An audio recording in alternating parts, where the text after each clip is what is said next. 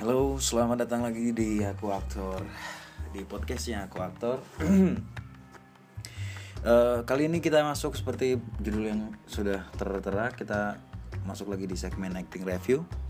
Uh, Sebelum masuk ke segmen acting review Kita mau mengabarkan bahwa sekarang Aku Aktor sudah bisa didengarkan juga di Youtube versi videonya meskipun belum ada gambarnya masih rekaman aja. Tapi at least buat teman-teman yang tidak punya Spotify tidak punya Apple Podcast atau kesulitan untuk mencari uh, tempat untuk mendengarkan uh, aku aktor maka silakan datang langsung di YouTube dan search aja aku aktor.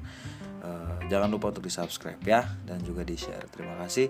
Uh, balik lagi kita bicara soal acting review Kali ini kita akan bicara soal salah satu film yang di tahun 2016 sempat mendapatkan banyak penghargaan, terutama aktornya. Film itu adalah film berjudul Manchester by the Sea.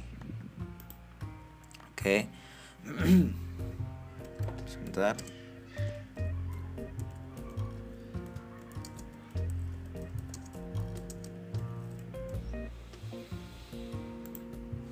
Oke, balik lagi soal Manchester by the Sea. Mungkin sebagian dari kalian gak familiar dengan film ini, karena memang film ini bisa dibilang bukan film yang populer, bukan film yang punya pasar yang luas ya. Dan mungkin kalau kalian nonton film ini kalian akan merasa bosan karena memang kalau kami melihat dari segi cerita Manchester by the Sea ini bukan tipikal film yang yang apa namanya yang bisa santai nontonnya. Ini harus kalian perhatikan baik-baik. Dan lagi film ini menurut kami justru bukan film yang fokus pada jalur cerita, tapi justru fokus pada perjalanan psikologis tokohnya. Itu kenapa tokoh utama di film ini uh, Lee Chandler yang dimainkan oleh si Casey Affleck, uh, adiknya Ben Affleck, itu berhasil mendapatkan Oscar pertamanya dan banyak penghargaan lainnya. Oke, seperti biasa kita nggak akan bahas soal film ini secara mendalam, kita hanya akan bahas soal bagaimana permainan Casey Affleck. Apa yang kira-kira membuat dia bisa mendapatkan banyak penghargaan dan berhasil menyingkirkan nominator lainnya? Apakah si Casey Affleck ini berhasil menciptakan fisik tokohnya dengan baik seperti Daniel Day-Lewis di Lincoln atau Gary Oldman di uh, Darkest Hour atau Christian Bale di Vice atau ia berhasil memainkan pikiran tokohnya dengan baik dan bagaimana cara tokohnya berpikir kayak misalnya di uh, at, at, at, at Gate film debut oke kita akan bahas sekarang. Selamat mendengarkan. Pertama uh, ketika kami menulis sorry ketika kami membaca nggak membaca sih. Ketika kami ya waktu proses menulis ya proses menulis artikelnya kita uh, udah nggak lagi pusing soal bagaimana capaian fisik Casey Affleck dan nggak mau membahas capaian fisik di awal. Kenapa? Karena kami tidak menemukan sama sekali capaian fisiknya, sama sekali. Cukup sampai pada kalimat itu ya. Kita akan menjelaskan kenapa nggak ada capaian fisiknya, karena memang sangat tidak menarik dan kita akan bahas di belakang aja. Kita akan bahas apa yang menarik dulu di depan, apa yang menarik di permainan Casey Affleck. Oke, dari apa yang kita lihat di adegan pertama, ya tokoh Lee Chandler ini kita bisa melihat bahwa dia adalah orang yang tidak banyak bicara, dia orang yang cenderung diam, tidak banyak merespon apa pun yang terjadi di depannya dan kalau kamu kalau kami boleh berkata kasar, dia tuh kayak laki-laki yang I don't give a at all lah. Nah, uh, selain itu juga terlihat bahwa tokoh ini seperti desperate, seperti putus asa dan tidak punya keinginan untuk hidup. Kami tidak tahu kenapa itu bisa terjadi ya. Ketika awal kami menonton film, kami akan coba menjelaskan runutan bagaimana bagaimana apa pengalaman kami menonton film ini sekaligus bagaimana kami membaca uh, film ini part by part, bagian per bagian bukan uh, resume, bukan setelah selesai. Kita coba membaca itu karena karena di permainan Casey Affleck justru yang menarik adalah ketika kita membacanya dari satu bagian ke bagian yang lain bukan bukan konklusi akhir nanti konklusinya akan ada uh, itu tadi toko ini kayak toko yang putus asa nggak punya keinginan untuk hidup dan Ya kita belum tahu apa alasannya. Itu yang terlihat di adegan-adegan pertama. Sebelum kita mendapatkan alasan dibalik kemuakan Lee Chandler atas hidupnya, kami bisa bilang dia muak. Eh, kami kami dibuat tertarik dengan caranya memainkan emosi dengan bungkus laki-laki yang putus asa dan tidak peduli pada apa pun. He don't give a shit at all. Uh, dari semua bahasa tubuh yang dilakukan dan diputuskan untuk dilakukan, kami bisa melihat bahwa Lee Chandler ini berusaha untuk menyampaikan pada penonton bahwa dia adalah laki-laki yang sudah tidak peduli pada apa pun. Pada lawan mainnya yang marah, pada pekerjaannya yang terancam apa pun nggak peduli sama sekali. Nah, ketidakpedulian itu terus muncul sampai di adegan ketika dia mendapat kabar bahwa kakaknya meninggal. Uh, kalau di artikel teman-teman akan mendapatkan cuplikan videonya, jadi silahkan didatangi artikel juga. Tapi kalau tidak ada, eh kalau tidak sempat, uh, teman-teman bisa searching di YouTube. Nah, di adegan itu ketika dia mendengarkan uh, apa namanya kabar bahwa kakaknya meninggal, Lee Chandler terlihat sedikit lebih hidup. Kita melihat tempo yang sedikit lebih cepat. Kalau sebelumnya tempo ini, tempo dan beat toko ini tuh kerasa biasa-biasa aja atau bahkan cenderung lambat. Ketika dia mendengar kakaknya meninggal, temponya jadi lebih cepat. Jadi semacam ada dorongan gitu. Ada dorongan hidup dalam tanda kutip. Uh, kami awalnya berpikir bahwa dia akan merasa sangat kehilangan dengan meninggalnya sang kakak, tapi ternyata kami terlalu cepat memutuskan. Pasalnya, uh, ketika kami ketika dia sampai di rumah sakit kami memang masih melihat dorongan ya. Ketika dia masuk rumah sakit adegan masuk rumah sakit kita masih bisa melihat dorongan dan tempo yang cepat. Motivasinya jelas bahwa kakaknya meninggal. Dan kami masih berpikir bahwa dia pasti akan menangis. Tapi ternyata ketika dia dapat kabar kakaknya meninggal dia balik lagi pada tempo awalnya. Tempo yang sudah cepat dia balik lagi pada tempo awalnya melambat lagi. Dia kayak seolah-olah seperti tidak tersentuh atau seolah-olah kematian kakaknya itu tidak bisa berefek lagi sama perasaannya dan kami masih belum tahu kenapa itu bisa terjadi. Bahkan ketika dia melihat mayat kakaknya. Ya, apa yang dilakukan Silly Chandler itu cuma melihat bentar, kemudian mendekatkan kepalanya ke, ke kepala kakaknya dan selesai wajah wajahnya masih datar dia seperti seperti tidak ada empati atas kakaknya yang meninggal atas kematian kakaknya. Dan kita masih belum tahu kenapa itu bisa terjadi. Dan kita cuma berpikir gimana mungkin ketika kakaknya meninggal yang uh, di beberapa adegan flashback sebelum adegan ini itu dia cukup dekat dengan kakaknya uh, kenapa tidak berefek apa pun pada si tokoh itu? Tapi meskipun begitu ya responnya respon tokoh ini respon uh, yang diciptakan Casey Affleck datar memang tapi somehow kita bisa melihat ada sesuatu yang menarik. Baik caranya menata emosi caranya diam dan ekspresi wajahnya. Dia kayak begini uh, bah bahkan pada caranya mengatur nafas dan caranya memainkan mata. Sekilas ya di layar pertama kita tidak melihat apa pun pada tokoh ini. Tapi di layar yang lebih dalam kita melihat ada semacam pergolakan emosi yang jauh lebih besar yang menahan emosi yang masuk ke perasaan dan pikiran si tokoh. Meskipun kami belum tahu emosi apa itu. Yang jelas kami tahu bahwa ada pergolakan besar dalam dalam perasaan dan pikiran si tokoh. Tapi justru yang kami lihat adalah bukan pergolakan atas kematian kakaknya. Tidak tidak di situ gitu. Itu benar-benar kayak peristiwa biasa bagi Lee Chandler. Nah, Oke, itu kita masih belum tahu apa jawabannya. Terus dalam film ini juga ada beberapa adegan flashback, uh, banyak adegan flashback ya. Di mana adegan-adegan flashback itu kita melihat Lee Chandler dengan tempo dan beat yang lain, yang berbeda, yang jauh uh, lebih cepat daripada Lee Chandler di masa sekarang dalam satuan waktunya film Manchester by the Sea. Nah, jadi kami sempat berpikir bahwa Lee Chandler yang sekarang adalah Lee Chandler yang baru saja mengalami sesuatu yang sangat besar. Nah, di situ kami mulai berpikir bahwa oke, okay, berarti memang ada sesuatu yang sangat besar yang terjadi pada tokoh ini karena di masa lalu tokohnya punya beat dan tempo yang cepat dan diciptakan oleh Casey Affleck punya beat dan tempo yang cepat.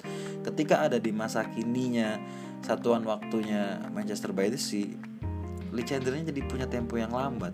Ciptaan Casey Affleck beatnya jadi lambat tokoh ini uh, kita kemudian berusaha menyimpulkan itu karena menurut apa yang kami tahu apa yang kami baca ada banyak ahli psikologi yang mengatakan bahwa ketika sese- seorang manusia terkena sebuah peristiwa besar yang membenturkan pikiran dan perasaannya maka dia bisa berubah drastis berubah drastis. Dan kami menduga bahwa itulah yang terjadi pada Lee Chandler meskipun kita meskipun kita belum tahu apa apa peristiwa tepatnya nah oke okay, anyway uh, perbedaan antara Lee Chandler ketika di masa lalu dan di masa sekarang terasa banget. Salah satunya adalah uh, di masa lalu Lee Chandler lebih cerewet lebih sering bicara. Sementara di masa kini uh, dia mas dia dia cenderung diam. Meski begitu kita masih bisa melihat orang yang sama uh, dengan perilaku yang ber, berbeda. Gimana yang jelasinnya gini uh, Casey Affleck itu tetap memainkan di Chandler dengan bentuk yang sama, bentuk dasar yang sama. Artinya bahasa tubuh, warna suara, gestur, dan bentuk manusianya sama. Tapi tetap tumbuh. Tapi tumbuh sebagai Lee Chandler yang telah melalui beberapa kejadian hingga sampai di masa kininya eh, di masa kini dalam satuan waktunya Manchester by the.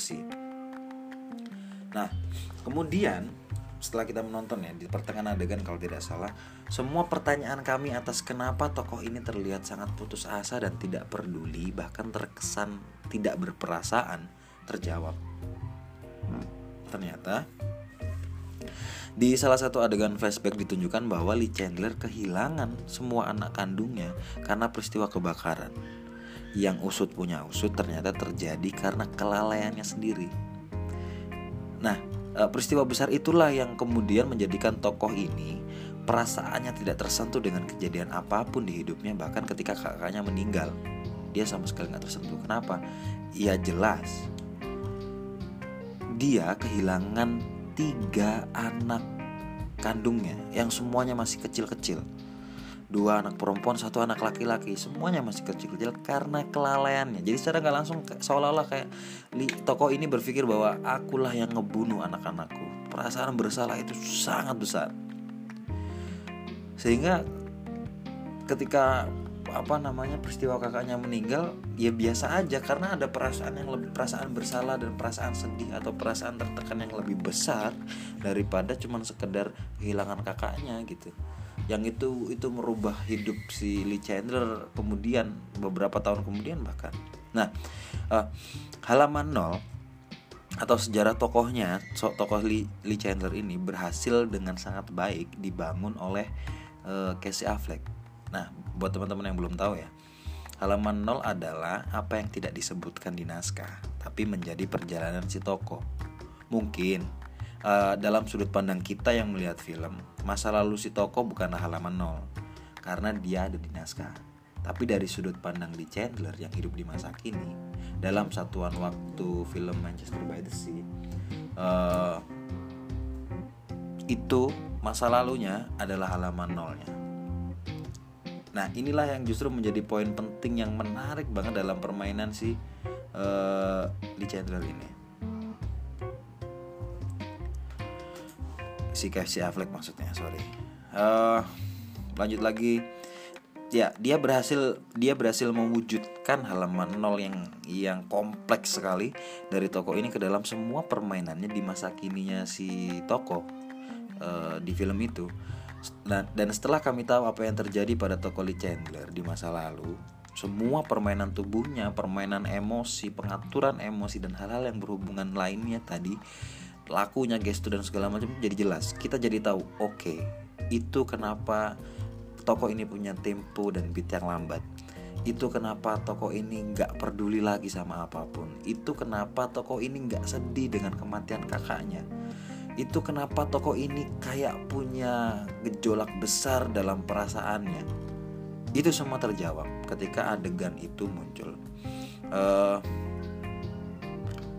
itu uh, dan menurut kami ketika tokoh ini Lee Chandler terbentur atau mengalami kejadian yang naas dalam hidupnya sangat naas bahkan selesai. Hampir tidak ada lagi satupun peristiwa yang akan bisa membuat perasaan Lee terpancing. Sama sekali bahkan kami berpikir begitu. Nah halaman nol yang menyebabkan semua motivasi dari laku Lee Chandler tadi sangat relevan pada kegiatan apa pun ya kita lihat lagi bahwa di kegiatan apa pun di di gestur apa pun dia tidak bergeming misalnya ketika dia dimarahi bosnya di adegan awal karena melawan pelanggan tidak ada ketakutan sama sekali untuk dipecat dalam pikirannya mungkin dia berkata Aku telah kehilangan anakku yang paling berharga, hartaku yang paling berharga, anak-anakku karena kesalahanku. This work doesn't mean a shit. Pekerjaan ini gak ada artinya sama sekali. Mungkin mungkin itu yang yang dipikirkan sama toko Lee. Sehingga semua lakunya jadi logis. Karena bagi toko ini semua yang ada di depan matanya itu udah bukan sesuatu yang sangat penting, bukan sesuatu yang penting sama sekali bahkan. Kenapa dan dan kenapa peristiwa kematian anaknya itu jadi hantaman yang besar? Oke, kami bisa melihat dari durasi kejadian anaknya meninggal sampai ke masa kini dalam satuan waktu film Manchester by the Sea. Uh, peristiwa itu terjadi belasan tahun kalau tidak salah. Sejauh yang kami sejauh yang kami ingat lebih dari 10 tahun. Sekarang bayangkan, trauma sebesar apa yang bisa bertahan sampai lebih dari 10 tahun. Nah, hal itu yang kemudian juga mengindikasikan bahwa kejadian yang dialami Lee Chandler ada kejadian yang sangat besar yang terus berefek pada hidupnya forever, selamanya. Itu soal halaman Lee Chandler ya, yang membentuk Lee Chandler masa kini. Uh, lalu bagaimana dengan toko Chandler yang dulu? Kita bisa eh, kalau yang flashback kita kita masih bisa melihat manusia yang lebih punya gairah. Mungkin itu kata yang tepat. Setelah kejadian kematian anak tiga anaknya, toko itu semacam tidak punya gairah sama sekali. Tapi di di adegan flashback kita bisa melihat toko itu punya gairah yang sangat besar, gairah hidup yang sangat besar. Terutama di adegan saat anak-anaknya masih hidup itu tadi, kita disuguhi toko Lee Chandler yang apa ya, uh, punya punya harapan besar gitu, punya punya motivasi besar untuk menjalani hidup tapi setelah kemudian terjadi peristiwa itu dan beberapa tahun kemudian kita juga disuguhi tokoh Lee Chandler yang putus asa dan merasa bersalah karena membuat tiga anaknya kehilangan nyawa. Di satu sisi kamu bisa melihat sisi manusiawi Lee Chandler di uh, flashback dan ada satu satu adegan yang menarik yang kita bisa melihat sisi manusia Willy Chandler setelah anaknya meninggal. Mungkin itu salah satu dari sedikit sisi manusia Willy Chandler. Adegan itu adalah di adegan kantor polisi setelah selesai interogasi. Teman-teman bisa melihat videonya di YouTube atau di artikel kami. Di adegan itu kita bisa melihat bahwa selama interogasi Lee tidak eh, terlihat nggak berdaya lagi. Dia sudah nggak tahu apa yang akan dilakukannya. Dia udah nggak tahu pikirannya ke mana dia nggak tahu terlebih lagi ketika akhirnya polisi kemudian memutuskan bahwa dia tidak bersalah karena dia tidak membunuh anak-anaknya ya karena kejadian itu adalah kecelakaan nah dari sana kita bisa melihat Lee mulai melemparkan pandangan keluar. Dia melihat ke arah ke arah polisi yang berdiri. Kita kita bisa tahu bahwa ada sesuatu yang sedang difikirkan sama tokoh ini meskipun kita belum tahu apa yang akan dilakukannya. Kemudian dia berjalan keluar dengan langkah yang cukup lambat. Tidak bisa dibilang sangat lambat tapi cukup lambat. Dan ketika dia keluar matanya mengarah ke pistol ke salah eh, pistol milik salah satu polisi. Dan seketika dia merampas pistol tersebut dan berniat menembak kepalanya di adegan itu dari sepanjang film menurut kami satu-satunya perasaan menyesal yang disampaikan secara verbal dan kita bisa melihat serta merasakan ledakan emosi Lee. Di adegan itu, itu yang kami bilang bahwa Lee berlaku sebagai manusia. Masih punya perasaan bersalah bahwa aku sudah membunuh anakku tapi kenapa aku malah tidak bersalah? Aku nggak pantas hidup lagi. Ambil pistol dia udah mau tembak kepalanya itu yang terjadi dan kita bisa melihat pergolakan yang sangat besar dari toko ini ketika adegan itu yang menarik adalah bahwa bukan cuma pergolakannya tapi kita bisa melihat bagaimana cara dia mengatur emosi dari mulai dia duduk di ruang interogasi. Kemudian dia berdiri, kemudian berjalan keluar. Kita bisa melihat bahwa ada tangga emosi yang dibangun sama toko ini. Pelan-pelan, pelan tapi muatannya besar sekali dan sangat berat.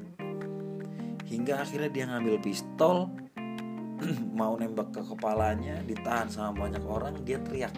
Di situ momennya. Ledakannya di situ. Itu menarik sekali adegan itu. Itu menarik sekali. Uh, bagaimana cara melakukannya? Menurut kami cara melakukannya adalah dengan memahami tokohnya. Gitu mungkin memang pada dasarnya tokoh Lee Chandler adalah tokoh yang tidak sangat ekspresif meskipun ketika dia punya keluarga dia lebih punya motivasi uh, untuk lebih, punya gairah untuk hidup. Nah, sementara di masa kininya si tokoh uh, Lee Chandler ini, salah satu adegan yang akhirnya bisa menyentuh emosi si tokoh adalah ketika ia bertemu dengan mantan istrinya, Randy yang dimainkan oleh Michelle Williams. Teman-teman juga bisa melihat cuplikan adegannya di YouTube atau di artikel kami. Nah, uh, di adegan itu kita bisa melihat permainan emosi yang menarik dari keduanya, terutama ketika mereka berdua sudah mulai bicara soal apa yang sudah mereka berdua alami setelah kematian anak-anaknya. Terlebih lagi ketika Randy berkata bahwa dia masih mencintai Lee Nah, pada adegan itu kita bisa melihat permainan emosi yang sangat menarik dari Lee Chandler. Di satu sisi kita bisa melihat Lee berusaha menyingkirkan perasa perasaan sedih itu. Ia berusaha tidak peduli pada perasaan yang sedang dialaminya. Tapi di sisi lain, dia tidak bisa menahan perasaan itu sampai akhirnya dia juga mulai menangis. Kita bisa melihat dari gerakan tubuh dan dialognya. Lee terlihat berusaha untuk membuang perasaan itu, menolak perasaan sedih itu. Uh, kayak perasaan sedih mau masuk tapi jangan masuk. Aku nggak mau ngerasain perasaan sedih ini lagi. Sudahlah pergi pergi pergi pergi. Tapi dia nggak sanggup. Dan akhirnya Lee memilih meninggalkan Randy. Nah di situ permainan emosi dan uh, permainan emosinya sangat menarik. Karena di satu sisi uh, Casey berusaha memunculkan kenangan masa lalu di Chandler Casey Affleck berusaha memunculkan kenangan masa lalu si tokoh. Tapi di sisi lain, dia berusaha menghadang perasaan dan pikiran dari tokoh itu. Tapi dengan caranya Lee Chandler. Paham gak maksudnya? Jadi masa lalu Casey Affleck seolah-olah berusaha untuk ngambil masa lalu, tapi di sisi lain dia juga berusaha untuk menolak masa lalu itu, tapi dalam bungkus uh, Lee Chandler. Itu menarik sekali. Uh, peristiwa dengan Randy itu pun nggak selesai ketika Lee pergi. Justru ketika di bar dan minum, tangisannya lebih besar dan keluar. Dan kita bisa bilang sepertinya sesengguhan sampai akhirnya dia kemudian bertengkar dengan salah satu pengunjung bar gitu. Dan ledakan emosinya pada adegan itu sangat menarik. Menarik karena porsinya tepat. Tangga menuju ke ledakan emosi tersebut juga tepat dan bisa terbaca dengan baik. Serta eh, apa ya masih masih ada di tubuh yang sama. Ya di tubuh Lee Chandler Oke, okay. itu semua yang menarik soal permainan uh, Casey Affleck. Mungkin ada beberapa juga yang menarik yang bisa teman-teman uh, share uh, di kolom komentar ya. Tapi apa yang tidak menarik? Well, kita sudah menjelaskan apa yang menarik dari permainan Casey Affleck, di mana secara garis besar apa yang menarik adalah pergolakan psikis dari tokoh ini. Itu yang menarik. Permainan psikologinya, latar belakang psikologinya, sejarah psikologi si tokoh, bagaimana uh, apa namanya gejolak dari apa tokoh ini itu terasa terasa sangat kental sekali. Uh, dan halaman nolnya juga sangat menarik. Semua motivasi tokohnya menarik, pertumbuhan emosi sampai cara mewujudkan emosi juga sangat menarik. Lalu apa yang tidak menarik? Jawabannya adalah capaian fisiknya sama sekali tidak menarik. Kami setidaknya sudah melihat beberapa film Casey Affleck ya. Kami melihat bentuk fisik yang sama, warna suara yang sama, cara bicara yang hampir sama, dan semua aspek fisik yang sama persis. Persis. Teman-teman bisa mengecek di YouTube. E, kalau misalnya malas untuk melihat semua film Casey Affleck satu persatu, tapi teman-teman bisa mengecek semua filmnya di YouTube. Uh, ada ada satu video yang menunjukin cuplikan-cuplikan filmnya Casey Affleck. Dan bagi kami soal capaian fisik di, di toko ini di film Manchester by the Sea Casey Affleck kita bisa bilang jelek. Soal capaian fisik jadi secara garis besar permainan Casey Affleck di film ini kalau boleh kami bilang yang menarik hanyalah permainan emosi dan bagaimana Casey menciptakan dimensi psikologi si tokoh. Tokoh yang diciptakan Casey di film ini memang lebih banyak bermain pada dimensi psikologi saja ya. sementara untuk fisiologis kami tidak bisa menemukan perubahan apa pun sama sekali. Uh, selain itu yang menarik juga adalah bagaimana halaman nol dari toko Lee Chandler ini dibangun dan dijalani halaman nolnya. Halaman nol itu berhasil dibangun dengan kokoh, kuat banget dan berhasil menjadi pondasi yang kuat untuk toko Lee Chandler di masa kininya dalam satuan waktunya Manchester by the Sea. Uh, ini yang harus diperhatikan sebenarnya oleh banyak aktor ketika hendak bermain sebuah film bahwa Halaman nol itu juga sangat penting dan harus dicari karena sejatinya kehidupan tokohmu yang terjadi di naskah itu punya sejarah, punya kehidupan awal yang harus dicari. Kenapa penting? Karena itu jugalah yang membentuk tokohmu yang kamu mainkan atau tokoh apa pun itu di masa kininya satuan film yang akan kamu mainkan atau panggung yang akan kamu mainkan. Memang rumit, memang acting itu rumit, tapi tidak sulit. Jadi harus dicari betul halaman nolnya. Siapa tokohnya, berapa umurnya, tujuh misalnya oh tokohmu 17 tahun. Maka ada 17 tahun yang harus kalian pelajari. Uh, ada banyak cara untuk mempelajari itu. Uh, mungkin kalian bisa mengambil peristiwa-peristiwa besar yang berpengaruh, berpengaruh langsung di naskah dan lain sebagainya. Ada banyak cara, tapi tidak bisa dilupakan halaman nol itu. Oke. Okay uh, balik lagi ke film Manchester by the Sea. Itu menurut kami sisi bagusnya dan sisi yang menurut kami kurang bagus atau bisa kita bilang jelek. Tidak ada capaian. Uh, nah uh, bagi kalian yang lebih suka menonton film dengan pukuan visual pukuan pukawan visual film ini nggak cocok. Tapi untuk kalian yang suka dengan permainan psikologis yang rumit capaian psikologis yang menarik, film ini sangat direkomendasikan untuk kalian tonton. Dan terjawab sudah kenapa Casey Affleck berhasil mendapatkan Oscar karena psikologis tokoh yang kompleks dan capaian permainan Casey atas psikologis tokoh yang kompleks juga. Terima kasih. Uh, itu tadi acting review kali ini. Semoga bermanfaat untuk teman-teman yang ingin belajar eh, seni peran atau sedang belajar seni peran kalau tidak setuju dengan apa yang saya katakan, silahkan tuliskan di kolom komentar. Uh, free to say, silahkan bisa mengucapkan tidak setuju apa pun gitu karena tidak semua manusia harus selalu setuju.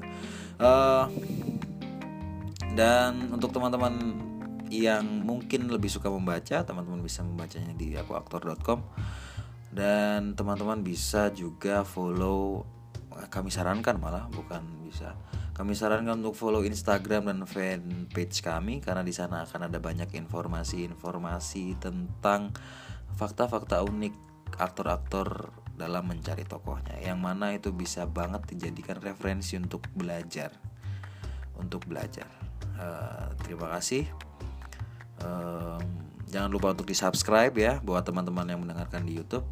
Karena subscribe itu gratis kalau kata Atta Halilintar terima kasih uh, sampai jumpa di acting review berikutnya sampai jumpa di podcast berikutnya. Tetap latihan karena aktor adalah observer seumur hidup. Terima kasih Viva Aktor